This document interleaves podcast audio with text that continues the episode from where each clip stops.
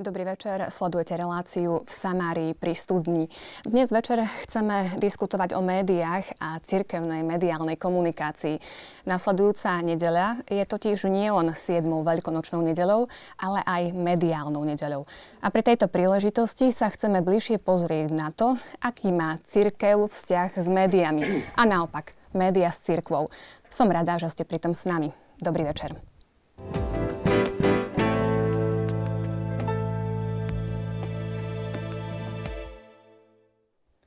Aký obraz o cirkvi nám ponúkajú médiá? Ako pracujú? Akým jazykom hovoria? A akú úlohu pritom zohráva cirkevná komunikácia? Aj to sú otázky, ktoré položím mojim hosťom, a to súčasnému hovorcovi Konferencie biskupov Slovenska Martinovi Kramárovi. Vítaj, pekný večer. Ďakujem, pekný večer. Ako aj bývalému hovorcovi Konferencie biskupov Slovenska publicistovi Marianovi Gavendovi. Pekný večer aj tebe. Dobrý večer. Taktiež som rada, že pozvanie prijal aj novinár, nie teda ako súčasný moderátor tejto relácie, ale teda za tú novinárskú obec, Radovan Pavlík. Vítaj. Dobrý večer, už som sa zlakol, že budem predstavený ako budúci hovorca. A vítam aj štvrtého hostia, a to politického analytika Jana Baránka. Vítajte, pekný večer. Dobrý aj vám. Večer. Tak páni, už na úvod som položila niekoľko otázok. Naša dnešná téma je mediálny obraz cirkvi. Tak teda, aký je? Na začiatok si to možno skúsme tak nejako zadefinovať a potom sa podľa toho odrazíme ďalej. Kto začne? Marian. Tak môžem povedať, že je nepravdivý, pretože keď vidíme znútra, čo všetko cirkev robí, a keď som aj s ľuďmi, ktorí majú názor cirkvi len na základe médií, čiže mediálneho obrazu, tak tam je priepasný rozdiel. To je fakt ako východiskový. Otázka je, prečo je to tak? A asi to už každý má k tomu čo povedať, alebo aj čo robiť, aby tomu tak nebolo. Ja keď som bol cez mobil zvolený za hovorcu, to bolo tiež také symptomatické, mi povedali, však to, tvoja úloha bude 2 razy do roka volať tlačovka, čo si tam povedať novinárom. No tak sa ukázalo veľmi rýchle, že to nestačí, a mne veľa dalo, prišli tu v úplne inom kontexte predstavitelia poľských cirkevných médií, jednak riaditeľ agentúry KAJ, ešte biskup Chrapek, ktorý bol aj teoretik médií. No oni povedali viaceré veci, ale jedna z nich bola Poľsku, ktoré bolo oveľa katolickejšie za Jana Pavla II. Žijeme sa najlepšom. Tak sa vymkli médiá z rúk alebo z vplyvu cirkvi proti cirkevne, že jedna z pápežských návštev takmer zle dopadla.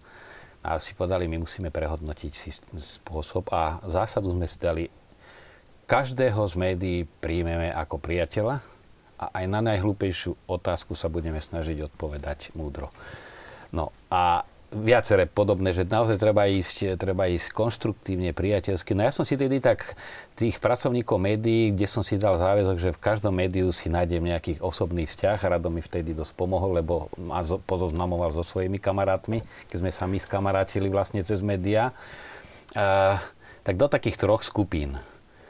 Asi 1/3, aj 3 skupiny a zhruba aj tých 30% boli takí, ktorí mali a priori ešte pod vplyvom aj starej ideológie, teda na cirkev iba spadené a videli len negatívne. A v tom duchu, že cirkev robí len zle, tak aj sa snažili to zle vyťahovať. Potom tam bola asi 1/3, ktorá mala zlú skúsenosť s cirkvou, že ich proste odpálili, nebavili sa s ním. Ja keď taký redaktor dostal úlohu ísť do Banskej Bystrice za vtedajším predsedom konferencie natočiť rozhovor, a on bol taký energický a poslal ich preč, pretože, a on má zase na to svoj dôvod, lebo ho zo 3 razy skomolili a prevrátili jeho vyjadrenie, tak si povedal, tak s vami sa nebavím. A to bol začarovaný kruh. No ale ten redaktor musel niečo doniesť, no tak doniesol teda echt za okorenený príspevok voči biskupovi Balážovi. No tak tam som videl, že to treba pretínať. No plus bola asi 1/3, čiže tí mali negatívny vďaka určitým chybám zo strany cirkvi, chybám postoja. No a asi 1/3 boli fajn ľudia, ale keď zbadali kolárik, v nich sa čosi vnútorné problémy neporiešené, proste averzia vnútorná, nie vonkajšia. No a to si bolo treba roztriediť a základ bolo stretať sa a rozprávať. Ja si myslím, že tam sa úžasne veľa dalo spraviť. To sa ešte rozoberieme. Poďme teraz, teda Martin, na tvoj názor, aký je ten mediálny obraz cirkvi. Ja som čakal, že kedy bude tá pozitívna kategória, ale teda nejak sme k tomu neprišli. Ale teda určite sú v médiách mnohí pracovníci, ktorí sú, tak povedať, naši ľudia. A nejaký čas to chce, kým ich človek objaví. Samozrejme, keď sa bavíme o tom, že aký je mediálny obraz cirkvi, tak sa dá aj rozlišovať alebo teda kategorizovať podľa toho, že či sa rozprávame o katolíckych alebo sekulárnych médiách alebo tých, ktorí sú niekde tak na prelome, tak tých katolíckych ten obraz obyčajne nie je až taký najhorší. A mnohí zamestnanci týchto médií sú ozaj cirkvi oddaní ľudia, ktorí aj svoj osobný životný profil majú veľmi zakorenený vo viere, vzťahu k Bohu a veľmi dobre sa s nimi spolupracuje, dá sa na nich spoľahnúť a tak ďalej. No už trošku iná je tá situácia v tých redakciách, ako si aj ty, Marian, porozprával. Povedal si dosť veľa, ja vám dodám, že aj tam dajú sa nájsť ľudia, ktorí sú cirkvi oddaní, je ich isté ako šafránu, nie je ich tak veľa, ktorí presadzujú pri každej možnej príležitosti nejakú tú našu vec, aj dobrú, nie len tú negatívnu. A zhodnem sa s tebou v tom, že osobný vzťah je základ všetkého. Rado. No, obraz cirkvi v médiách podľa mňa je presne taký istý ako každej autority, ktorá na Slovensku je, či je to obraz učiteľov, politikov. Zoberme si teraz hokejový šampionát. Je obraz o našom hokeji dnes objektívny v médiách, potom výprasku, potom neúspechu na majstrovstvách sveta. Čiže podľa mňa obraz cirkvi v médiách nie je v ničom odlišný od iných spoločenských skupín, vrstiev, tém a môžeme si to rozobrať v priebehu relácie. Možno by som trošku aj reagoval. Otec Marian povedal hneď, že obraz cirkvi je nepravdivý. Ja by som nepovedal, že nepravdivý. Možno trošku karikatúra. Ale to opäť by sme mohli povedať na hokej, na politiku, na lekárov, že je to akási karikatúra. No, médiá obľubujú konflikt, potrebujú predať. Pekár potrebuje predať chlieb, médiá potrebujú predať svoje informácie, to potrebujú zabaliť do pekného papiera, ako býva niektorý chlieb zabalený alebo nejaký tovar. Čiže netreba sa čudovať, že tá informácia je ponúknutá zaujímavým štýlom a nejakým možno konfliktným, lebo dnes je ten trend, že práve konflikt priťahuje. To, čo povedal otec Martin, médiá, aké? Však v katolických médiách je vyslovene pozitívny názor na cirkev. Tu by mi možno chýbal taká akási diskusia aj v katolických médiách. Prečo by sme v katolických médiách nemohli rozoberať aj niektoré problematické veci, vyjasňovať si stanoviska? Keď si prečítate evanjelický posol, tento by som povedal až preháňa a hovorí o rozporoch v evanjelickej cirkvi. V katolíckych médiách taký dialog neexistuje. Čiže obraz veľmi pozitívny. No a v svetských médiách ako kedy? Veď keď prišla predsa utečenecká vlna, nešli prví na front, dá sa povedať, z Vysokej školy svätej Alžbety. Veď to bolo o kresťanoch, o katolíkoch. Čiže ako kedy, pri ktorých témach? No ja poopravím, ja som myslel, nehovorím, že všetko, čo sa hovorí o cirkvi, nie je pravda, aj tie negatíva, že nie sú pravda, len som to myslel, keď sa pozrieme na to všetko, čo cirkev robí a čo sa o nej povie, že tam je prepasný žiaľ rozdiel a kto má jediný zdroj informácií len cez médiá, tak si ťažko spraví nejaký pozitívny obraz o cirkvi. O chvíľočku to vlastne rozoberieme, ako vôbec tie médiá pracujú a tamto bližšie pomenujeme. Pán Baránek, teda, aký je váš pohľad na ten mediálny obraz o cirkvi? Tá otázka je zle smerovaná, lebo my tu nie sme, viete, to je také, ideme hodnotiť, teda nie my dvaja, ale napríklad pri všetkej úcte páni hodnotia vlastne sami seba, čo je trochu vždy zradné. Z môjho uhla pohľadu, ale ja som takisto súčasť tejto cirkvi, takže ani z mojej strany to nie je celkom korektné, aký je ten obraz, ale tak ja poviem... Možno z hľadiska vašej profesie. Z hľadiska mojej profesie ten obraz je zlý. Hej. Ja sa nebojím to povedať. Tu ten obraz je úplne katastrofálny a poviem vám prečo. Tam ten problém má viacero vrstev, ale prvá vec si musíme zadefinovať, v akom prostredí sa dnes nachádzame v tom 21. storočí v Európe. Je tu kultúrna vojna, jednoznačne. Hej. Nachádzame sa v období kultúrnej vojny, kde na jednej strane frontu stojí liberálna ľavica, to sú tí, ktorých ja volám neomarxisti, a na druhej strane spolu teda s nami kresťanmi sú aj časť židovskej komunity a tak ďalej, aj protestanti teda ako kresťania a konzervatívci. A čo je problém, v čom vidím tú nevyváženosť, prečo je ten obraz zlý, ja dopoviem. Tým som nechcel povedať, že cirkev je zlá. Hej? Ja hovorím o obraze. Mainstreamové médiá sú jednoznačne zadefinované, prevažne, nehovorím úplne, ale prevažne ako liberálno-lavicové. Oni sa možno budú tomuto prímeru môjmu brániť, ale neviem tu priestor, aby som to dokazoval, ale viem to krok po kroku dokázať. Jednoducho, oni sú liberálno-lavicové tie médiá. A my nemôžeme predsa čakať od médií, kde má veľký silný vplyv napríklad LGBT hnutie, kde majú vplyv napríklad tretosektorové organizácie, ktoré takisto pretlačajú túto agendu, kde majú vplyv napríklad, no nazvem to ľudovo potratárska lobby a tak ďalej. Takže my nemôžeme od nich očakávať, že oni nás budú chváliť. Pozrite, ten príklad, ktorý zvyknem uvádzať, v Austrálii zistia, že nejaký kňaz bol pedofil. Majú to všetky médiá na svete, vrátane CNN, vrátane Washington Post, vrátane Londýnskeho bulváru, vrátane našich médií. Ale túto chýba z našej strany chýba taká zdravá miera drzosti. My nemôžeme sa spoliehať v tomto smere na pôsobenie Ducha Svätého. Jednoducho, to tak bohužiaľ nefunguje. My sa musíme jednak sprofesionalizovať, bez vyslovene to, a to teraz nemyslím my ako Slováci, a celá tá cirkev v Európe minimálne. Bo v Južnej Amerike to vyzerá inak, hej? A v Afrike takisto. Sa musíme sprofesionalizovať, čo znamená, viete, ja takisto v katolíckej cirkvi vidím také tendencie, že jednak sa delíme, že ja neviem, toto sú františkáni, ja neviem, kapucíni a tak ďalej, ako keby kvázi taký konkurenčný boj trochu. A na druhej strane, čo sa tých mediálnych a marketingových výstupov týka, musíme tam mať profesionálov, o čím nehovorím teraz o pánoch. Ja hovorím celkovo o cirkvi v Európe, katolíckej cirkvi v Európe, ktorá je bohužiaľ na ústupe. V ktorej krajine nejde, tam katolíkov ubúda dokonca. Tak áno, o ničom to nesvedčí, že Írsko má homosexuálneho premiéra, však to je, on vyšiel z volieb, ale je to len prejavom tých meniacich sa podmienok, ktoré tu máme.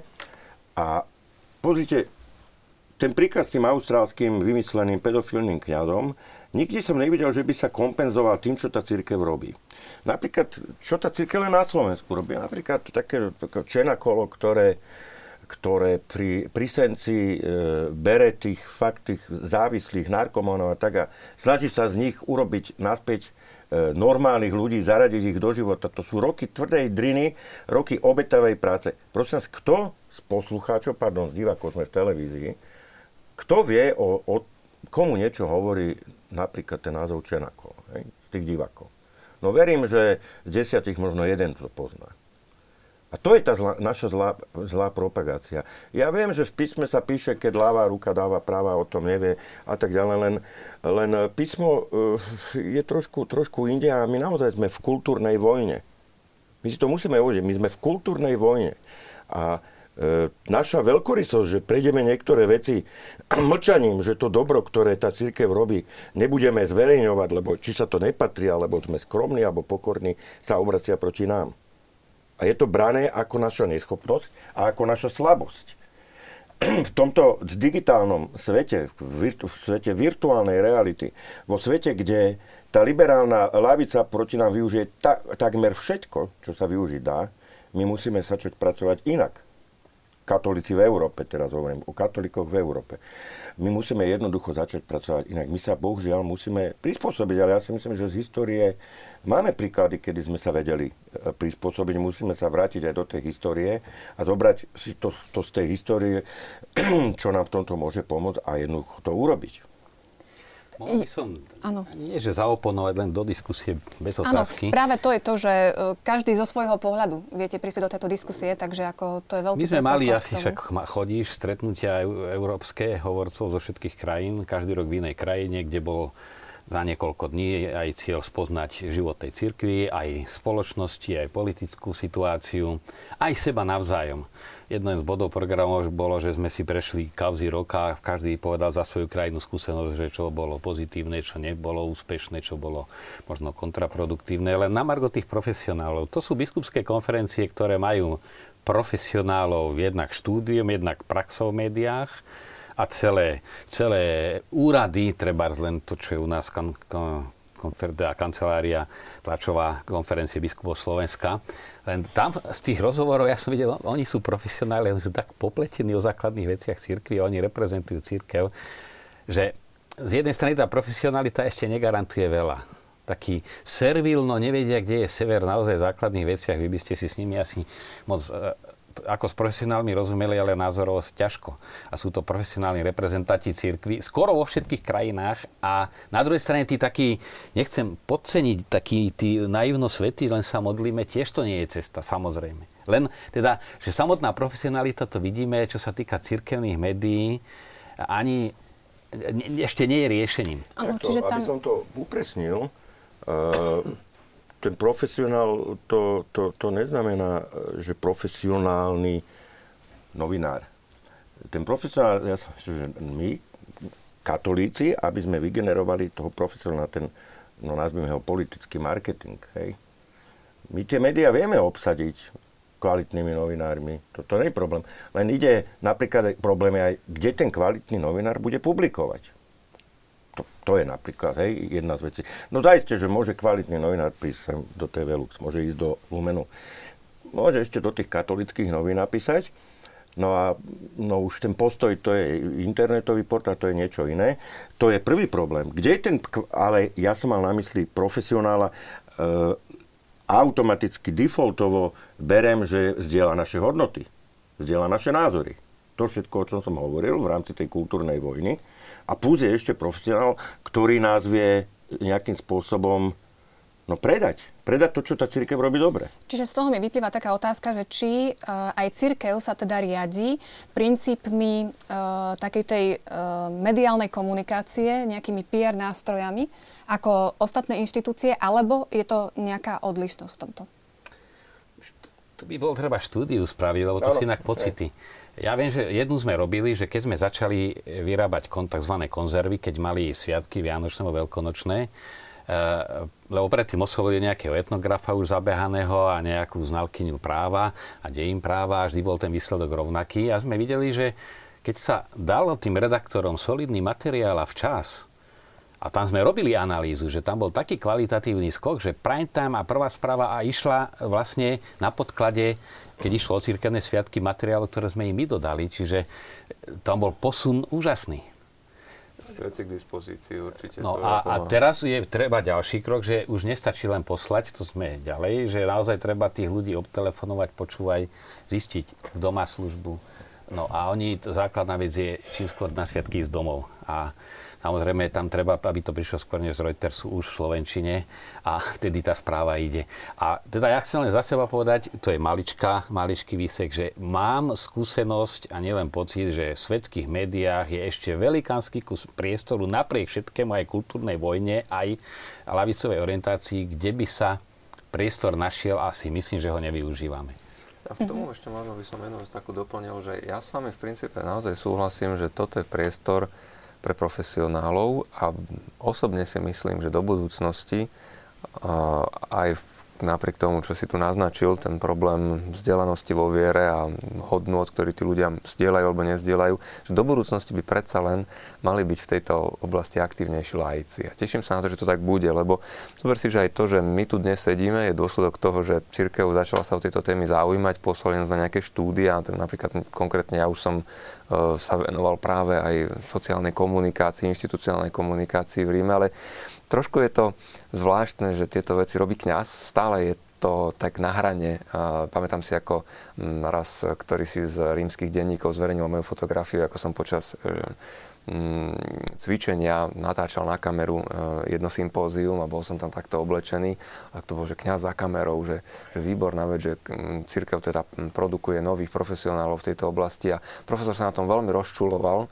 Môj hovoril, že toto nie je náš cieľ, že kňaz nie je ten, ktorý má byť najproduktívnejší v novinárskej oblasti, ale má pomáhať tým ďalším, ktorí dúfajme, že prídu aj teda po nás, ktorí budú skôr z tej laickej. Na tomto sme vyviedli dosť veľa diskusí a sa to tak išlo to viac menej od západu na východ postupne, že treba v západných krajinách, ja hovorím 10 rokov dozadu, kňaz bol už nevieruhodný. Lebo to brali aj teda svetské médiá, však čo iné kňaz môže hovoriť, to je jeho pracovná náplň. Keď to isté povedal laik, tak to malo váhu. Keď prídeme do slovenskej situácie, to nie je len z pohľadu cirkvi, ale ten redaktor, keď redaktor nedonesie postoj cirkvi od niekoho s kolárom, ale od laika, tak to sa neberie, že to je postoj cirkvi. Ten záujem, aby to robil kňaz ešte aj zo strany aj tých najliberálnejších médií. No, nemyslím si to. Ten hovorca, to je iný problém. Ja som ti skočil do rečí, hneď ťa nechám a potom poviem, pardon. Nie, mohol si. Nemyslím si to. Tu by som súhlasil naozaj s otcom Martinom, že aj toto je cesta k profesionalizácii. Vlastne poznám troch hovorcov konferencie biskupov Slovenska. S každým som spolupracoval. Majú veľkú snahu. Aj kresťanské médiá majú veľkú snahu. A tou snahou nahrádzajú práve tú profesionalizáciu, o ktorej hovoril pán Baránek. A my by sme naozaj mali profesionalizovať sa. A zrejme už prichádzame 25 rokov po roku 89, že nám dorastajú ľudia, ktorí môžu robiť akékoľvek funkcie hovorcov, či v diecézach, konferencia biskupov, ale aj v televízii, aj v Rádiu Lumen, kdekoľvek. Aj keď podotýkam, je jeden problém, že ako tých profesionálov vychovávať.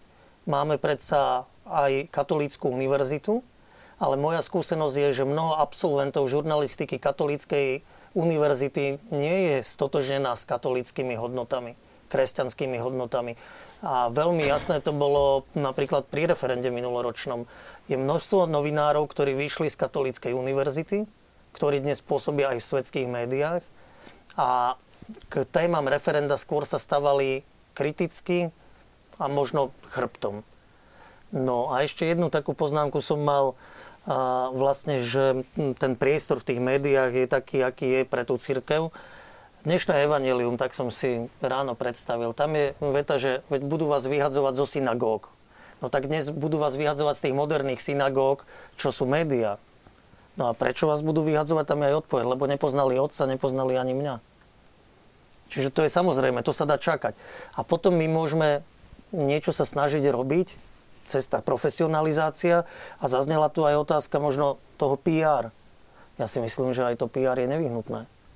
Aj cirkev potrebuje mať odborníkov na PR, ktorí dokážu predať to, čo cirkev pozitívne robí a možno aj zahladzovať, ak je nejaká kauza, presne tak, ako to robia firmy, ako to robia politické strany. Čiže ideálnym nejakým prototypom by bolo, keby to bol naozaj profesionál aj v tej oblasti. My sa bavíme, že profesionál, to netreba to subjektivizovať na nejaký postej.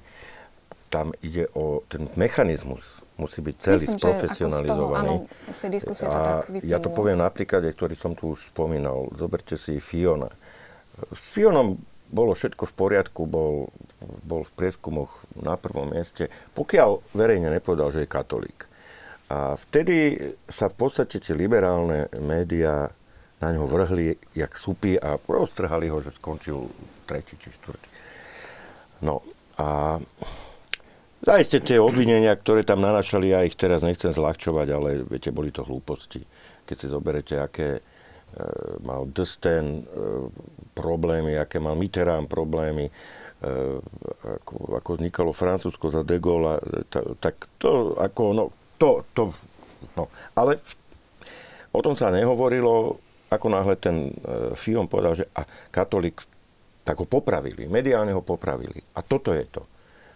Totiž on sa vlastne prihlásil tým našej cirkvi a bol popravený mediálne. A tu potrebujeme tie profesionálne mechanizmy na to, aby sa to nestalo. aby keď sa on, ten prezidentský kandidát, prihlási k tej našej cirkvi a ten útok sa dá čakať, aby sme ten útok vedeli odraziť. No, ale to dobre, už nie je úlohou cirkvi, to je skôr politického zoskupenia. Takto, ja to neviem oddeliť, lebo tým, že sa niekto prihlási ku katolíckej cirkvi, tak poprvé deklaruje, že je teda člen tej cirkvi, hej? A tým pádom je to, vieš, to je problém potom celej cirkvi, lebo však aj ja som tá cirkev, aj ty si tá cirkev. Ano, ale čo sa dá s tým robiť? No, tam sú dve veci. Prvá vec je vec priestoru.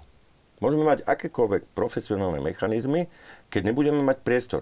Ja by som trochu polemizoval, že v tých mainstreamových médiách je ten voľný priestor, lebo z Radom sme sa minule rozprávali, som čakal, že to povieš, poviem to za teba, že ty urobíš aj správu pozitívnu v site, no len tie médiá ju nezoberú. Ja by som ešte sa ohradil, že pozitívnu, nepozitívnu. Ako teda tlačová agentúra, lebo aj otec Martin tuto zaznelo, že naši novinári. No, nie je to ani naši, ani pozitívna správa. Je to reálna správa a novinár možno s kresťanskou orientáciou, ktorý uznávam s kresťanskými hodnotami. Tak. Ja neviem, bol som pred 2 týždňami vo Vranove, kde je kostol Fatimskej Panny Márie, kde sú relikvie vlastne dnes už svätých Františka a Hyacinty. Bral som to ako dobrý tip. Napísal som o tom správu. Ona nie je pozitívna, negatívna. Ona je reálna. A keďže je to regionálna správa, aj regionálne médiá to zaujalo a bola publikovaná. No dobre, nemusí sa to vždy podariť. Áno, tých správ, ktoré ja napíšem o cirkvi, o kresťanstve je množstvo. A keď zoberiem ich uplatnenie v svetských, v úvodzovkách svetských médiách je možno 10%.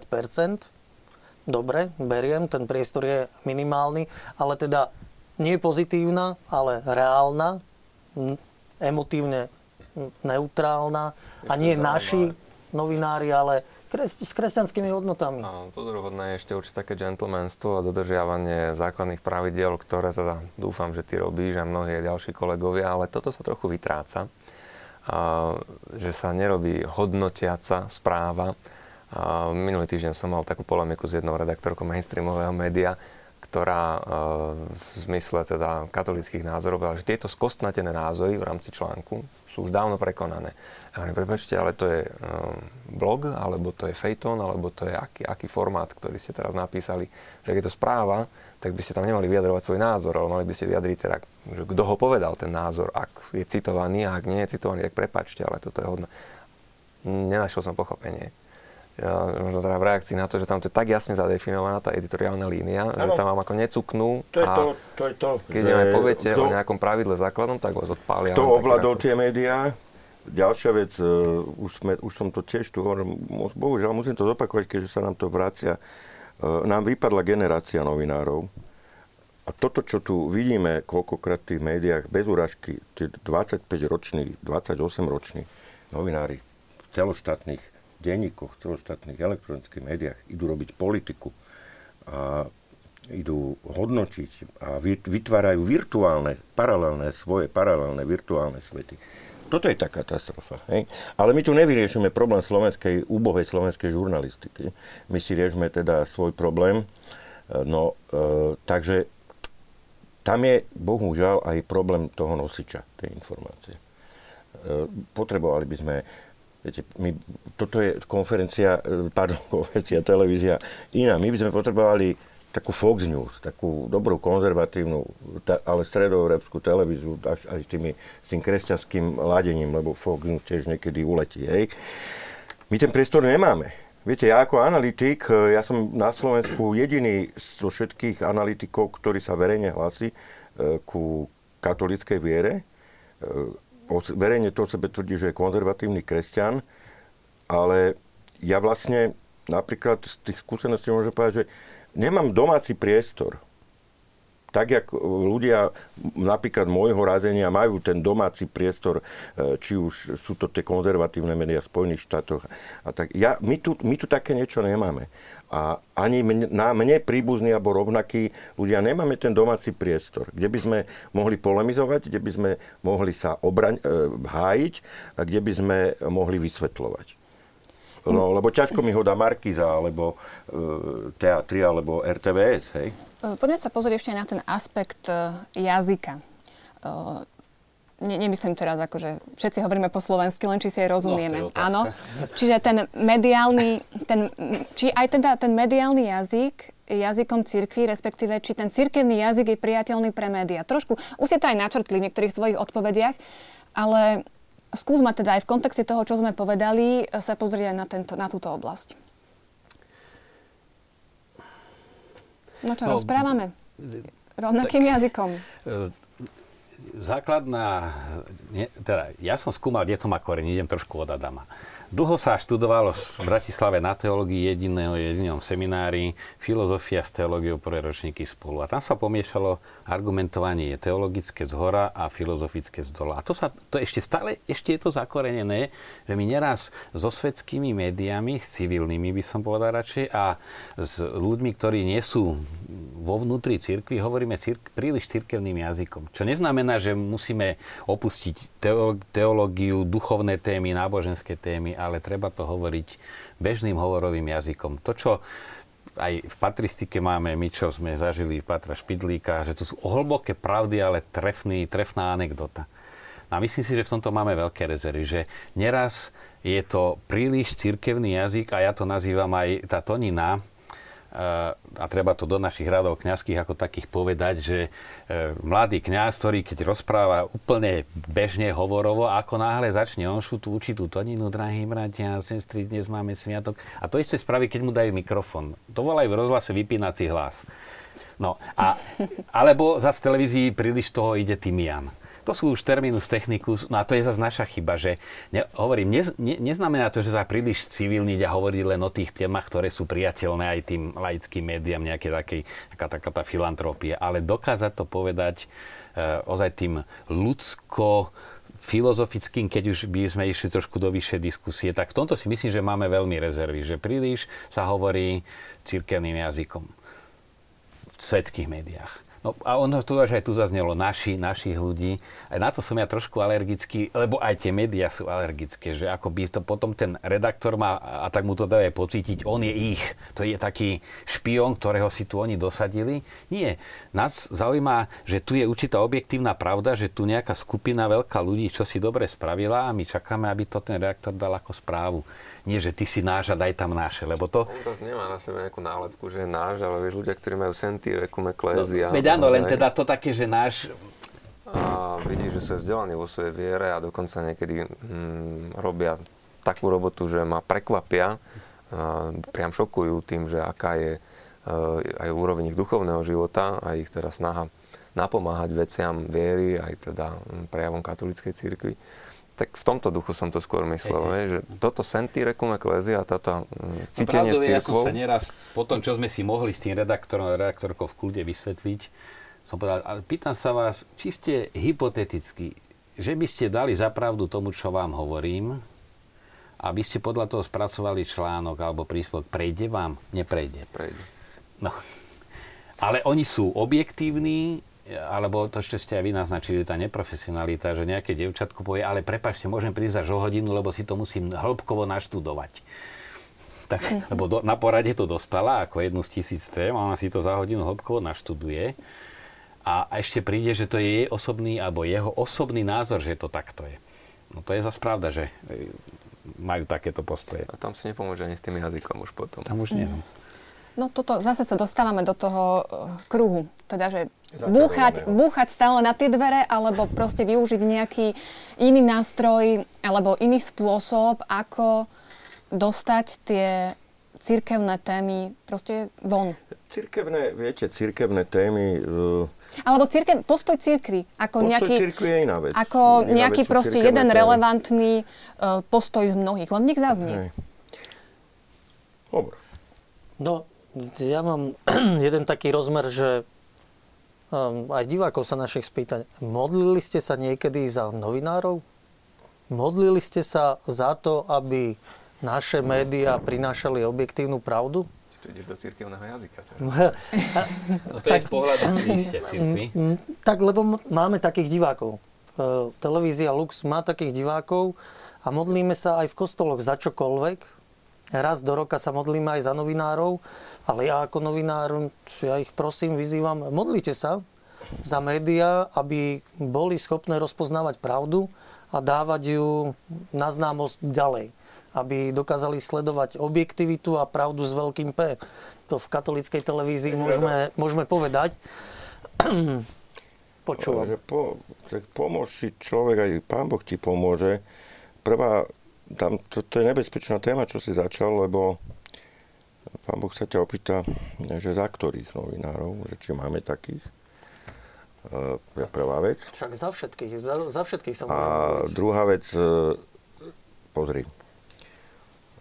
Tu je tak silný diktát tých peňazí, toho, kto kam patrí, že bohužiaľ to modlenie fakt nestačí. To bolo vidno v prezidentských voľbách. Aby som bol objektívny. Ja som sa napríklad modlil počas volieb, volebnej noci, teda u nás to bola noc v Spojených štátoch. Aby nezvolili Hillary, aby bol teda zvolený Trump. Modlil som sa. Potom bola modlitba vypočutá, takže sila modlitby je väčšia. Viac som urobiť nevedel, vieš. O sile modlitby, ako to myslím, že na inú debatu, ale... No a možno ešte jednu vec, čo hovoril otec Marián, že vlastne, že mu zavolá novinárka, príde za hodinu, že si to musí hĺbkovo naštudovať. No za hodinu si hĺbkovo nič nenaštuduje.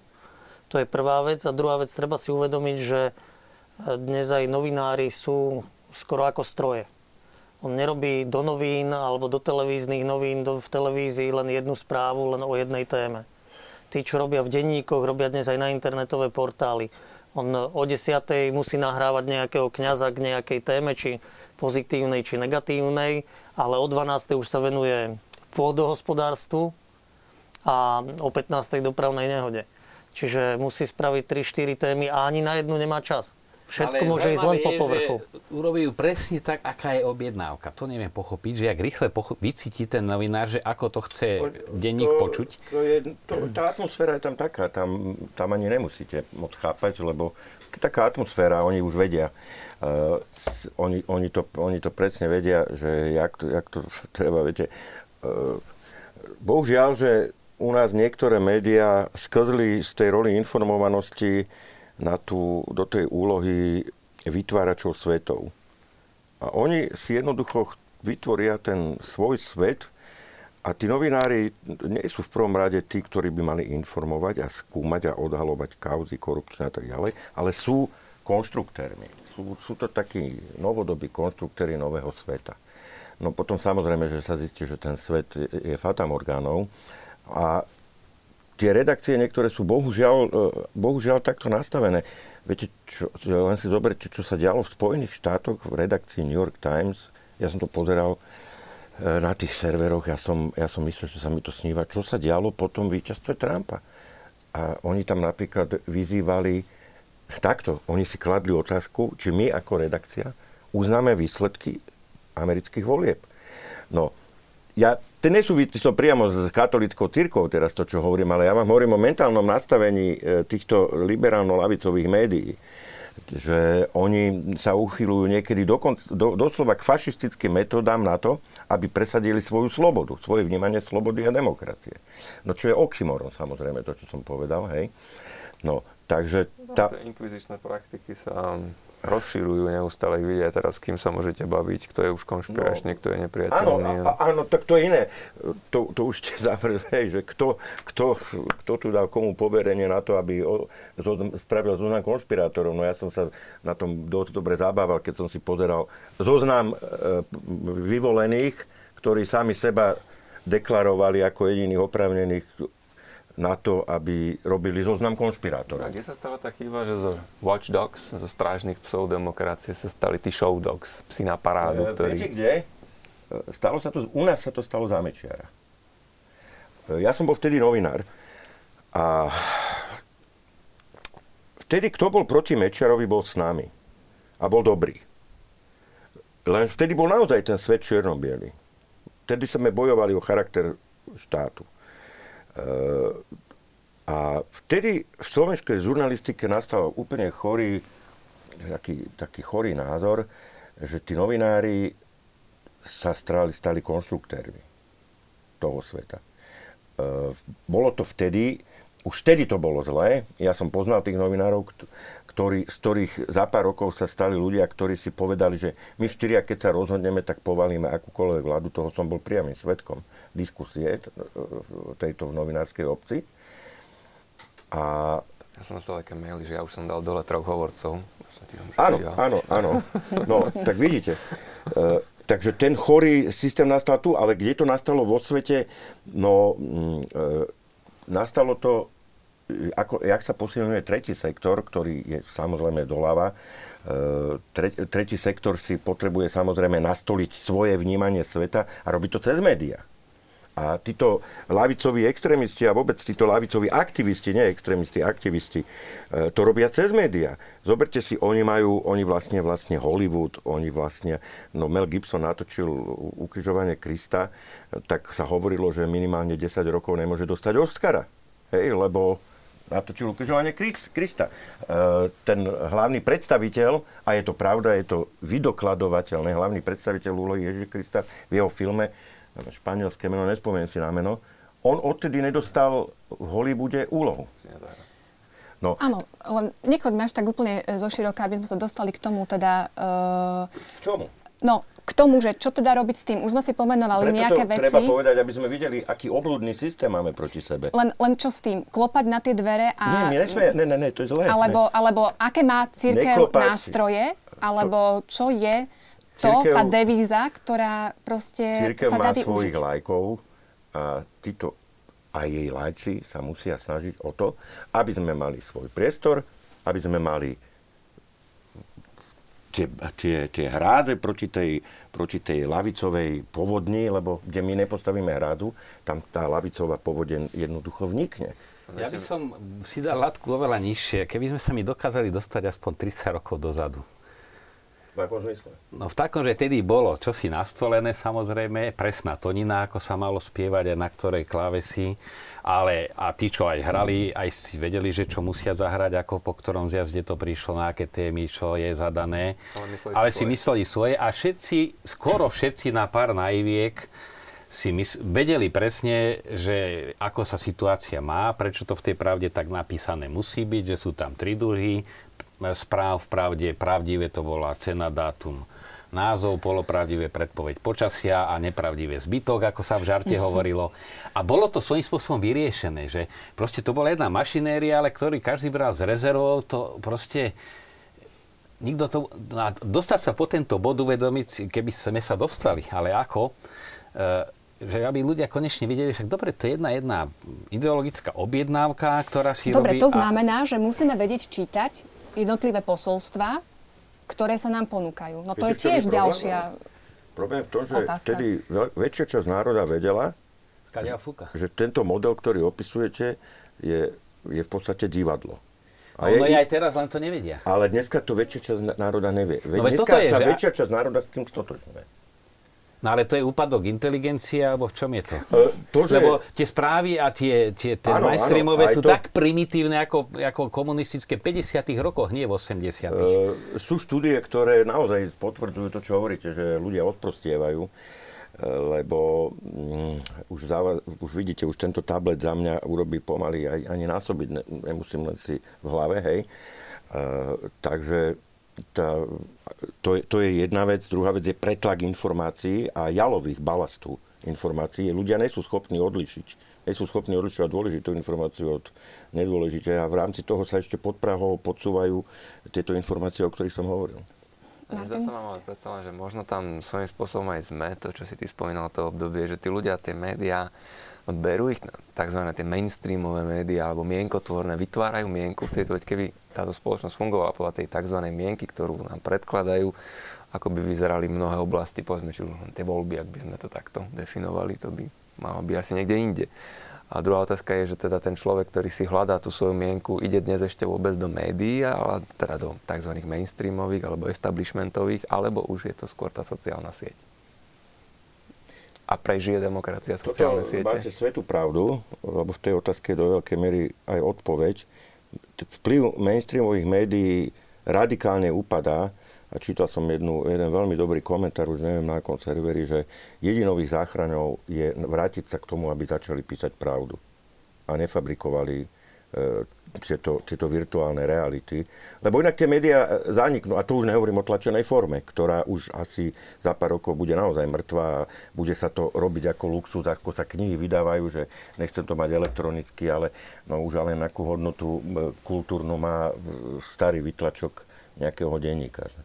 To sú ale potom aj nové výzvy, ktoré s týmto prichádzajú. Ale to tie sú v poriadku, len my ich musíme poznať a musíme vedieť na ne reagovať. A to nás paradoxne môže posilniť aj v tomto súboji, o ktorom sme sa bavili, lebo to, čo ste teraz povedali, pán Kramaja, má aj veľkú pozitívne pridanú hodnotu v tom, že dostávajú sa nám do rúk nové šance, ako ten mainstream, ktorý sme tu teraz kritizovali, tým, že sa marginalizuje, ako sa s ním vysporiadať.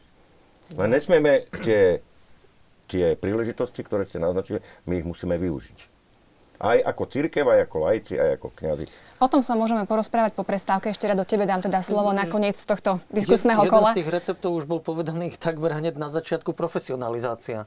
Ak budeme pristupovať a cirkev, kresťania, nie len teda kňazi a biskupy, aby sme tu cirkev mali naozaj, že všetci sme kresťania, katolíci, ak budeme k tomu pristupovať profesionálne, no tak už sme krok dopredu. Ja vám zatiaľ ďakujem, chvíľočku si oddychneme a oddychnite si aj vy, milí televízni diváci, poprosím réžiu o videoklip a budeme potom pokračovať v debate ďalej.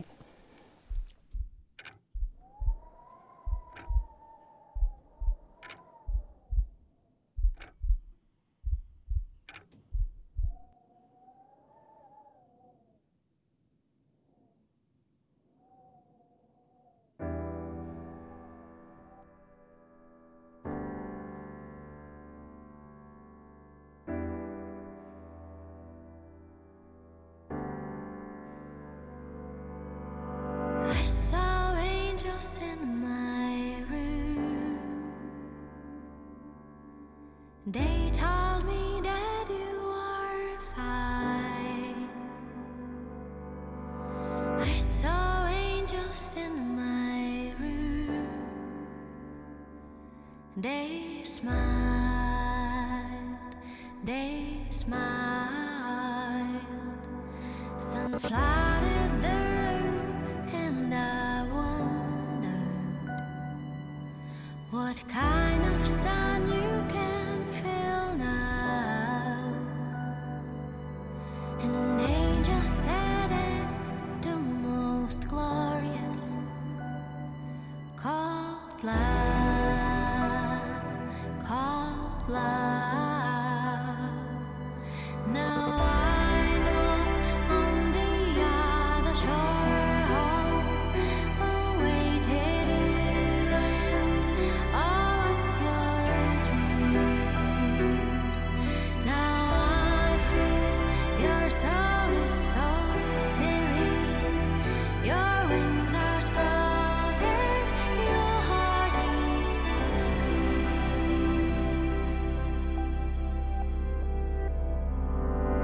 I spoke to angels in my room.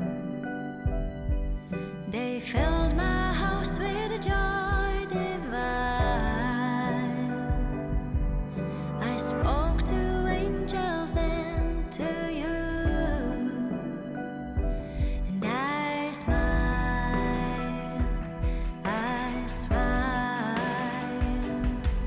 Now. On the other shore, home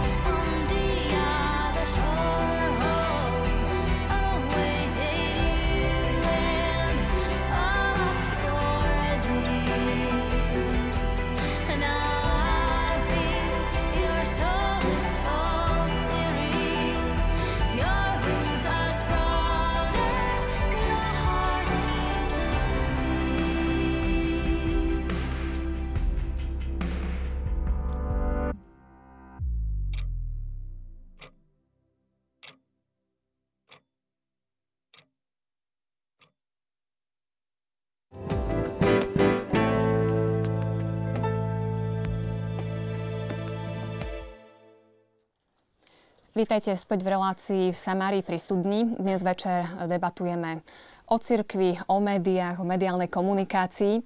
Poďme v tejto časti sa trošku pozrieť možno na niektoré konkrétnosti, konkrétne prípady, či už tej pozitívnej alebo negatívnej komunikácie a nejakého takého vzťahu s tými novinármi. Vždy je to teda o tých dvoch stranách, ako sme si povedali, ale každá strana sa riadi svojimi pravidlami, svojimi postojmi. No, teda čo vy považujete za nejakú takú možno ukážku pozitívnej komunikácie? Čo by ste tak ako vyzdvihli?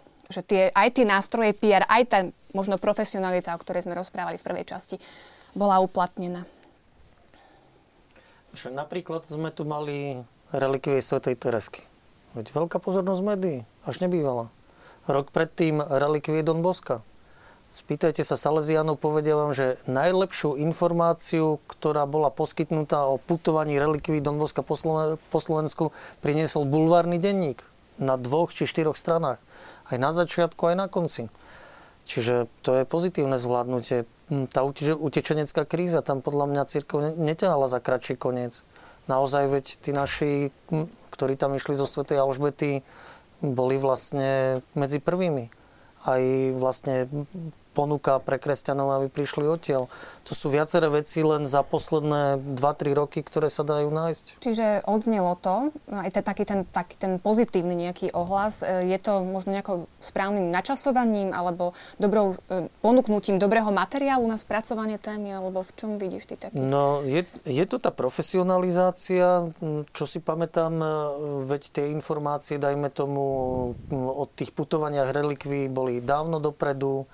Kontaktovali sa novinári zo všetkých redakcií, kontaktovali sa veriaci novinári, ktorí pracovali v rôznych redakciách, ale aj neveriaci, ponúkali sa zaujímavosti a vlastne hľadalo sa, čo by to, ktoré médium mohlo zaujať. Čiže opäť aj ten osobný kontakt, o ktorom aj osobný kontakt Martin je určite dôležitý. Ja vám poviem príklad, ktorý bol mega príklad. Je to, keď mal prísť Ján Pavol II na Slovensko, v čase, keď nebola celkové politická atmosféra proti tej návšteve a ani mediálna veľmi nemusela byť proti.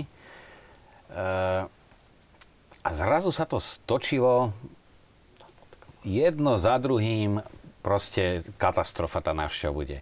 A vtedy prišiel niekoho, napadlo, že jeden novinár, neviem meno, jeho dcéru, keď bola malá, pred 20 rokmi pohryzol potkan niekde pri chorvátskom ramene, kde malo byť to stretnutie v Bratislave s pápežom. Tam som videl, to rástlo geometrickým radom, že tam už zasadalo mimore a bolo leto, lebo pápež tu bol v Bratislave 14. septembra a pripraví mimoriadne zasadanie zastupiteľstva, deratizácia obrovská, lebo ja to len mierne už nafúknem, že príde pápež a potkani zožerú 100 000 návštevníkov, pápežovej návštevy, putníkov. No proste, kde sa dalo, tak bola katastrofa. To sa spustila jedna až ošial a všetko bolo proti pápežovej návšteve. Tam naozaj 4 fľašky vína omšového, lebo to nejde o ten alkohol, ale omšové má svoje čaro. Som bežal kúpiť do spolku, 2 červené, 2 biele. Stretli sme sa u jednej redaktorky, vtedy v Smečku, pod Broskinkou. Za všetky bulvárne médiá tam niekto bol, čo vtedy mali túto tému na starosti. Mňa tam 3 hodiny išli zožrať proti otázkami a teda dosť agresívne. Ale to bolo, myslím, utorok a štvrtok vyšiel prvý pozitívny článok na tému pápežovej návštevy a ako sa strhla tá vlna rastúca odporu, tak zrazu sa začali médiá pretekať v pozitívnych správach. Pravda dokonca dala sobotnú prílohu, plány jednotlivých miest, kde bude pápež, kde budú aké služby, proste. Že tam sa ukázalo jeden praobyčajný kontakt, kde sme si vyhovorili veci, kde si treba aj vypočuť, vysvetliť pokojne, bol ten priestor vysvetliť to pokojne, však aj skupinka je príklad. A napriek všetkému, čo tu o tých médiách hovoríme, aj v tej jasnej zameranosti jedným smerom, aj v tej na takej kúpenosti tých redaktorov, predsa len tá trocha dobrej vôle a určitá konštelácia, že sa tam ukázalo, že sa tá situácia radikálne zvrtla zo zlej na dobrú. Čiže ide aj o takú dlhodobejšiu prácu. Nie je to o tom len, že teraz niečo máme, túto uverejnite. Čiže je to celý proces, ktorý... No, niekedy je to taká náhoda veľmi rýchla. Pápež František. A prvé pozitívne dojmy a už to išlo. Jedno za druhým. Stal sa miláčikom médií, každý sa pýta, že koho on má ako PR poradcu, že kto je za ním, no nikto za ním nie je. Ale je to človek, ktorý má v sebe... Ale to je tiež nejak zaujímavé, keď už spomínaš pápeža Františka, je ten mediálny obraz pápeža ako takého. Ako médiá pristupovali k Benediktovi, ako ho vykreslovali, ako teraz... No tam môžem za seba, lebo iné som nehodnotil, aby to neznelo sebachvále. Maličký úspech spravila jedna vec, lebo však to, že Parcer kardinála ako na médiá vnímali Ratzingera, sme vedeli a teda aj bolo jasné, sa dalo čakať, že keď sa objaví ako pápež. Tak mne sa podarilo hneď ten večer do viacerých redakcií doniesť pár anekdotiek z jeho mačkou.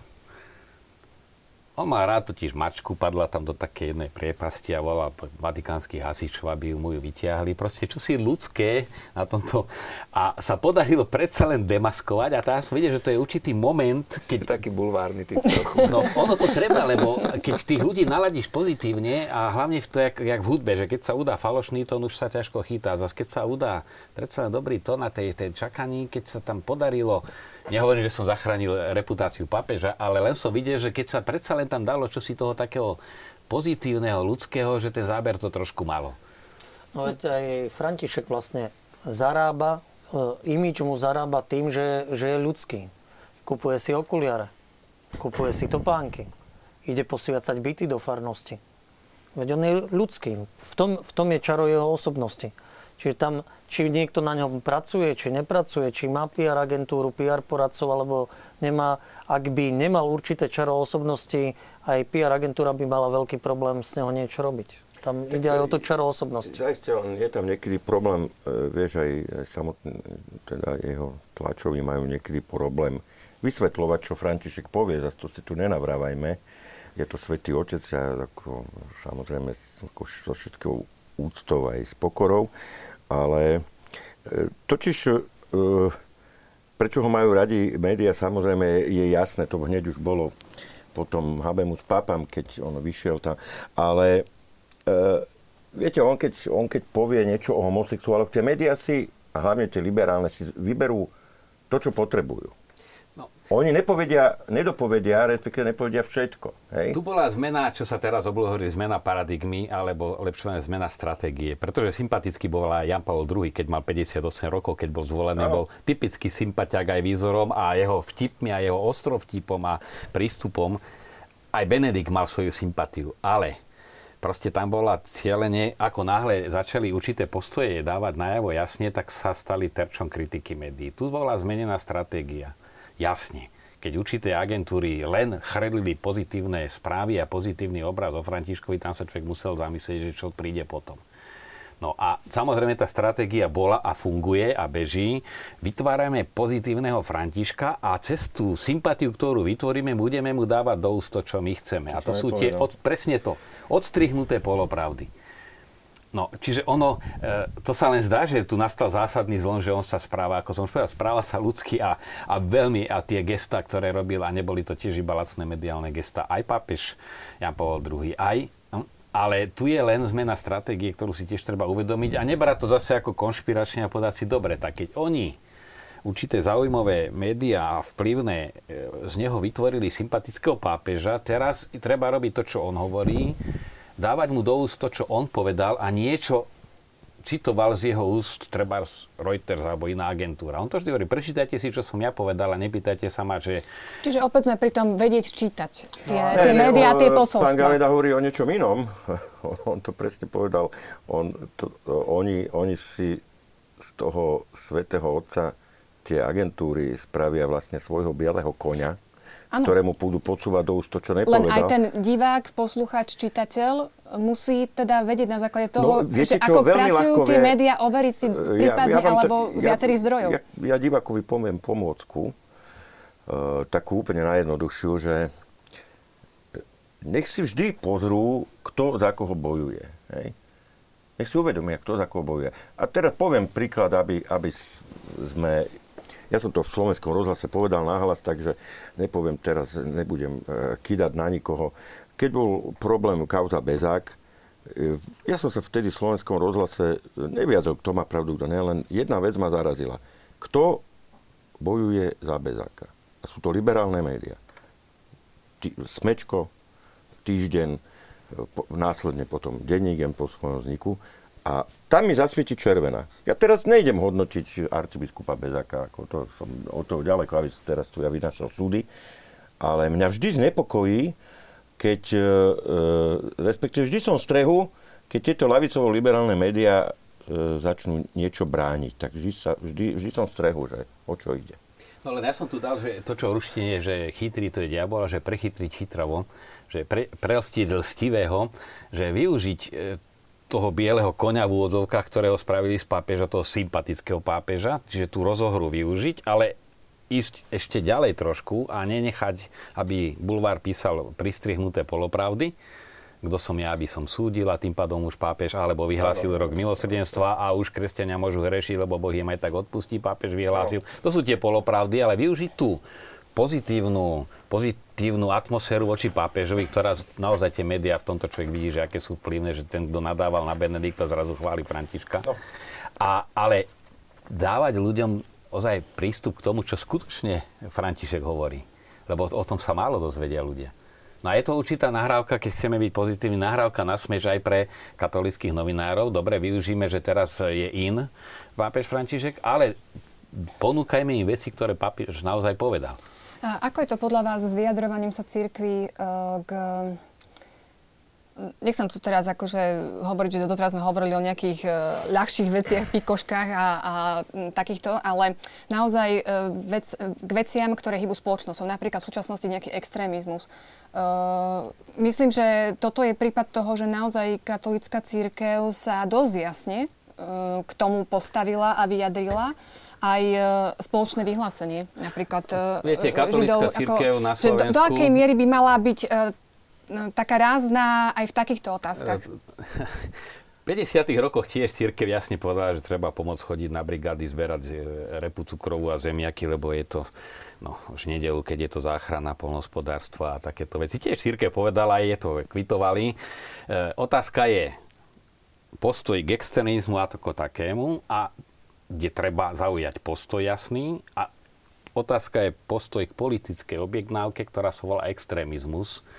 A to znamená zase pristať na určitú rozohru politickú a urobiť pajacov z cirkvi. A toto je dosť veľký problém rozoznať. Že to máme jasný príklad Pacem in Terris. Však Pacem in Terris, áno, kotkodákali, že však predsa toto je socializmus je v zhode so sociálnou náukou cirkvi v tomto a striktne vzaté aj mali pravdu, len zabudlo, že čo je celý ten socializmus. No a preto hovorím, v súčasnosti, ja som sa tak trošku ironicky veril, keby sa urobila objednávka problém ploché nohy, tak je najväčší problém na Slovensku ploché nohy. No tak sa objedná teraz extrémizmus a učí sa, kto je extrémista, čo je extrémizmus, ako ste vypodali, aj kto to bude rozhodovať, kto je extrémista. A máme aj v rámci cirkví teraz, aby som bol objektívnejší, tých Pacem in Terris pajácov servilných určitým ideovým prúdom, zľava a zo všelikadiaľ.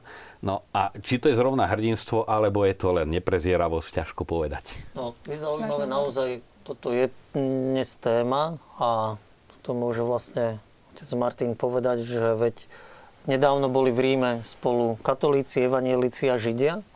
Do akých svetských médií sa dostala informácia o tom, že takáto návšteva sa konala? A ja robím v tlačovej agentúre SITA, drvivá väčšina médií odoberá spravodajstvo SITY, teda naše správy, ktoré my vydáme. A tam takáto správa vyšla, ale v médiách sa asi neobjavila vôbec, s výnimkou jedného internetového portálu. Za to sa v médiách objaví výzva 12 teológov z minulého týždňa, aby sa evanjelická a katolícka cirkev vyjadrila k pastierským listom biskupov k židovskej otázke spred 75 rokov. Ale novinári už nepovedia, kto sú tí teológovia. Nazveme teológom bývalého katolického kňaza.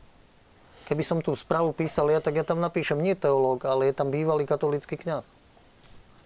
Čiže, a tu už k tomu pristupujeme, čo hovoril otec Marián, že tu je nejaká objednávka na niečo, a nedáme priestor a nechceme počuť o v úvodzovkách pozitívnej informácii, ale to asi aj bez úvodzoviek pozitívna informácia, že katolíci a židia v Ríme spolu u pápeža, slovenskí katolíci a židia spolu s evanjelikmi Ale to je len dochcem, aj to nebolo zle vysvetlené, že niekedy je ťažko rozlíšiť, že k čomu sa skutočne treba vyjadriť a treba, a aj sa vyjadruje, a kedy je múdrejšie radšej sa nevyjadriť, lebo by to len znamenalo pristať na nejakú lacnú hru. Na druhej strane zase cez víkend som mal viacero mailov od ľudí, ktorí mi hovorili, vyjadrite sa, povedzte k tomu niečo, nenechajte si búchať po hlave a povedzte aj vy niečo zásadné. A ja som už niekoľko reakcií, poviem pravdu, aj dal do skartovačky, lebo človek niekedy by aj rád povedal trošku farbistejším spôsobom, a aj možno v kontexte toho všetkého, čo tu bolo spomenuté. A predsa sa stále, ako si vraciam k tomu, že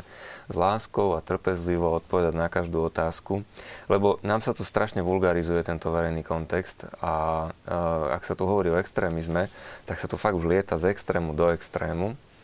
A toto je dobre, to je jedna objednávka, môžeme urobiť celý zoznam, že od tohoto sa dištancujte, od toho sa dištancujte a tak ďalej. Ako, o tom by sa dalo ako o konkrétnom probléme veľmi nadlho rozprávať.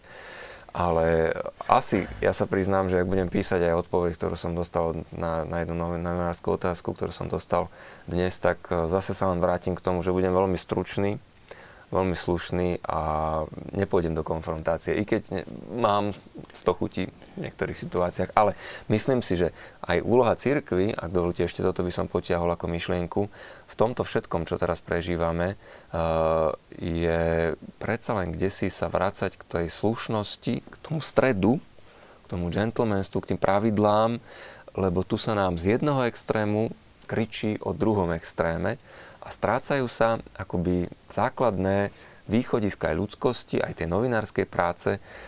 Kto si nemá problém nám nadávať akýmkoľvek spôsobom aj v týchto mainstreamových médiách a potom s nami ide do diskusie, ako nehnevaj sa, však buď aspoň slušný.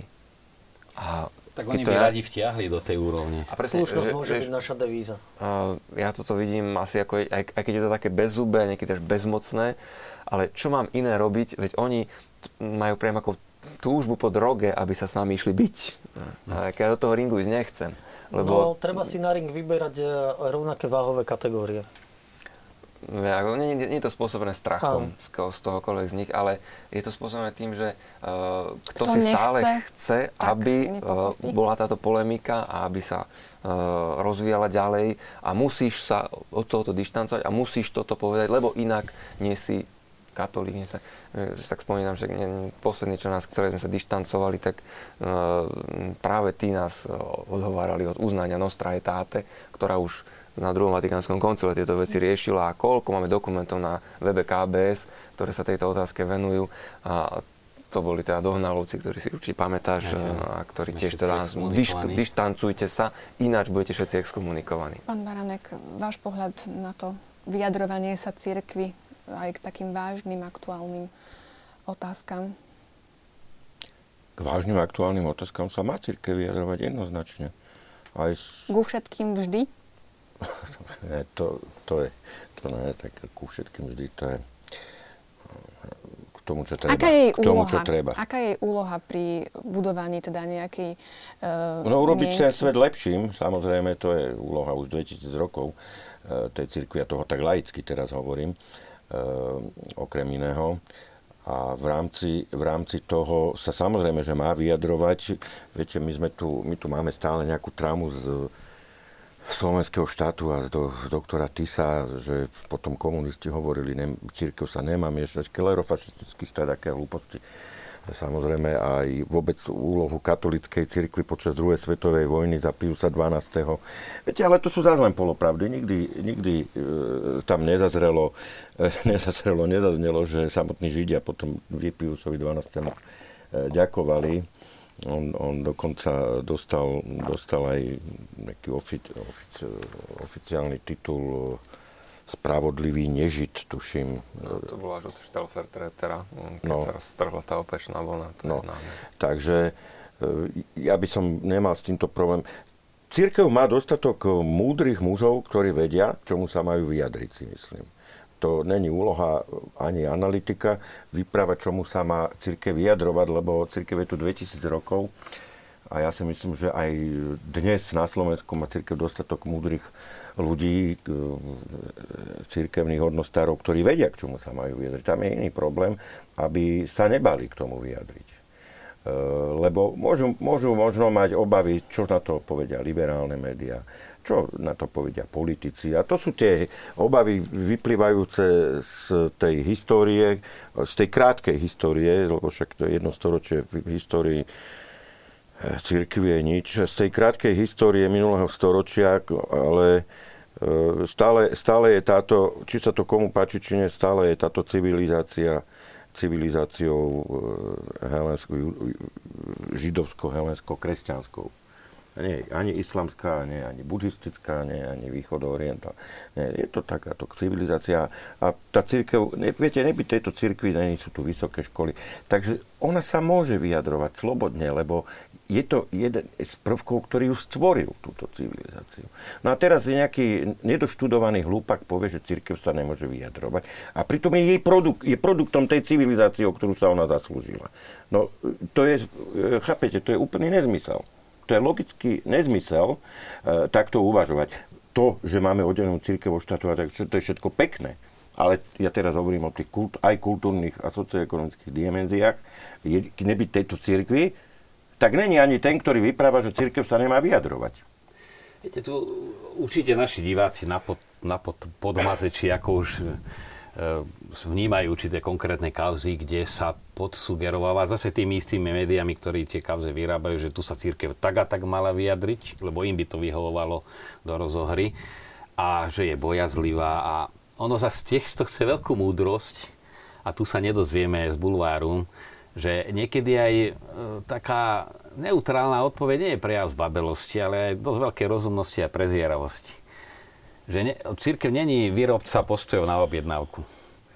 A keď aj, lebo to zase ten postoj, nakoľko viem, a som bol za iného predsedu konferencie hovorcom, ale predsa sa zvažovalo. A keď sa zváži, že povedzme to tak dostratená, tak to niekedy nebola zbabelosť.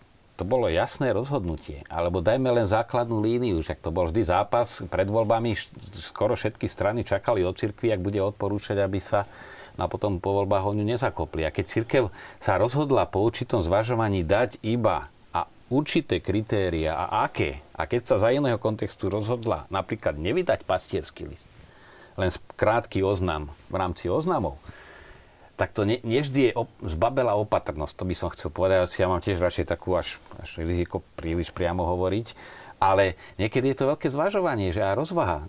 Nenechať sa vyprovokovať a povedať pár pokojných vecí, naznačiť múdremu stačí a fanatikovi nepomôže nič. Keď hovoríme o komunikácii, tak už aj pán Baránek naznačil, taká kľúčová kauza je kauza Bezák. Samozrejme, nejdeme to teraz hodnotiť. Po vojne každý generál sa povie, hej, ale je to do istej miery naozaj taká kľúčová vec, dosť zasiahla teda cirkev na Slovensku. Moja otázka ale smeruje k tomu, ako to teda vy vidíte po tej komunikačnej stránke a čo sa z toho dá zobrať? No, ja by som povedal, že tá kauza odpálila hovorcu Konferencie biskupov Slovenska, lebo ten stál na jednej strane, prakticky komunikoval stanoviska pápeža. Biskupa neodvoláva žiaden biskup. A naše médiá vlastne pristupovali k tejto kauze. A či je to slovenská vlastnosť, že vždy my fandíme tomu, o kom sme presvedčení, že bolo ublížené. Ale médiá sa postavili aj ľudia na stranu vtedy arcibiskupa Bezáka. Bolo ťažké komunikovať niečo, o čom ani slovenská cirkev nemusela vedieť, aj pre hovorcu Konferencie biskupov Slovenska, lebo predsa toto prichádzalo z Vatikánu. Kauzu odvolávania vlastne arcibiskupa Bezáka dá sa povedať, že som odpálil mediálne ja, keď za mnou prišiel jeden človek 3 dní pred odvolaním, že to tak bude a doniesol mi dokumenty. Volal som vtedy hovorcovi a môžem povedať, že on naozaj o tom nevedel. Bol prekvapený. Povedal, že to nemôže byť pravda. Čiže toto sa dialo veľmi rýchlo. A cirkev potom už reagovala po nejakých 2-3 týždňoch, sa snažila naháňať nejakú odpoveď a každý mesiac sa snažila niečo odkomunikovať, ale už sa jej to nepodarilo zvrátiť späť. Otázka je ale odstup niekoľkých rokov, veď aj vlastne dnes populárny pápež František, o ktorom sme hovorili, vlastne rozhodnutia svojho predchodcu nezmenil a mnohí ľudia aj na túto kauzu začali nazerať inak. Tam nikto totiž, a toto by som nevytýkal cirkvi, nikto nepredpokladal, že arcibiskup Bezák začne robiť to, čo robil, hej. A na to naozaj asi cirkev. No viete, tam ja som to vtedy aj rozhlasil, tie médiá samozrejme podsúvajú, tie liberálne médiá podsúvajú názor, že stala sa krivda a tak ďalej. To už som hovoril, treba si vždy všimnúť, kto za koho bojuje. No tak keď bojujú liberálne médiá za katolického duchovného, tak ja som na pozore. Hej. Tam niečo mi nesedí. No, to je logické. A druhá vec, ten prostý ľud, a bohužiaľ aj kresťania, si vôbec neuvedomujú, že cirkev nie je žiadna demokratická organizácia. Tá katolická cirkev nemusí ten pápež. Viete, tu sa stále, a Bezák to hovoril, že dôvod, ale však tam on nebol nikto povinný mu nič dôvodňovať. Hej? A pritom dôvod sa žiadal od slovenských biskupov a predsedu konferencie biskupov Stanislava Zelenského a nie od pápeža. To už ani nehovorím. A to bolo celé chore. Teraz akože asi by sme... Áno, to nechoďme chronologicky k tej kauze, ale... Nezostaneme len pri tom, lebo to je to stále arcibiskup so všetkou úctou, tak ako to je pán arcibiskup Zelenský zdôraznil. A viete, to myslím, že by ešte nebolo celkom na mieste, aby sme tu už vynášali nejaké ďalšie hodnotenia. Ale prepáč, Marián, som ti vstúpil. Asi ťa chcem predbehnúť. No, v otázke je už aj odpoveď, je to kauza. A kauza vždy sleduje tá kauza je živená. V tom je odpoveď, že ono je to kauza. Druhá vec je, že väčšina ľudí má názor len z toho, čo priniesol bulvár. Či už sa stavia na stranu arcibiskupa Bezáka alebo proti nemu, ale nemá arzenál argumentov iný, než len tie, ktoré boli predložené cez bulvárne médiá jasne zamerané. Ďalší fakt je, že táto mediálne vypracovaná kauza polarizuje až do fanatizmu. A kde je fanatizmus, tak tam sa ťažko argumentuje.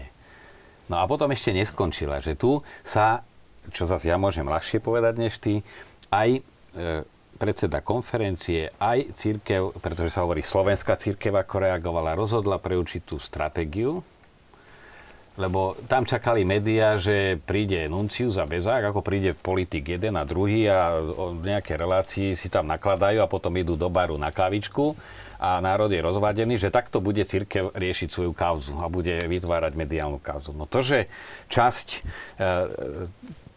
tohoto konfliktu nepristala na túto hru, a si podala, to je pod úroveň všetkého, aby sme my si išli hádzať jeden na druhého, však čas ukáže. A rozhodla sa, že nech čas ukáže, ja som za to, počkajme, čas ukáže, lebo my na tom nič neovplyvníme. Nerozohrajú si médiá práve takúto hru a rôzne dohady a oslovujú vlastne toho, kto možno o tom ani toľko nevie, čo sa týka nejakého pozadia, ako keby proste dala nejaké to vysvetlenie, alebo aj keď nemôžem povedať, tak viem okolo toho dať informácie, na základe ktorých sa dá pochopiť, že jednoducho nemôžem k tomu viacej povedať. Možno som chcel ešte preniesť teda tú váhu celej tejto diskusie smerom, ktorý je mi vlastný, lebo som kňaz. A tak mi to odpustíte, aj keď teda sme rozprávali o tej profesionalizácii, možno, že tu by mali naozaj zaznieť viac tie novinárske recepty alebo odpovede, ale ja mám na toto len kňazskú odpoveď a ja prosím všetkých, aby sa modlili. A myslím, že sú to veci, ktoré my ani mediálne nevieme vyriešiť. Tá mediálna je len iceberg, je to len škrupina, je to len povrch, je to len nejaký kúsok tej veci, ktorú vidíme. A aj keď to možno bude znieť ako farárska reč, ale v tomto prípade by som naozaj prosil, to, čo aj ja robím, prosím vás, modlite sa, ako ste aj pred chvíľočkou spomínali, alebo na začiatku relácie. Za niektoré veci sa jednoducho treba modliť. A niektoré veci nie sú v našej moci, ale vždy sú v moci Božej milosti, s ktorou chceme spolupracovať. Páni, ďakujem vám, zaujímavá diskusia. Ani sme nestihli všetko, ak posolstvu svätého Otca sme sa ani nedostali, ale milí televízni, ak vás zaujala táto debata, ak chcete si ju aj v duchu tohto posolstva trošku prehlbiť, tak odporúčam posolstvo svätého Otca k 51. Svetovému dňu spoločenských komunikačných prostriedkov. Je dostupné toto posolstvo na internete.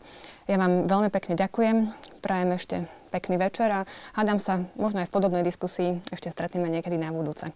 Ďakujem za pozornosť a teším sa na stretnutie niekedy na budúce. Dovidenia.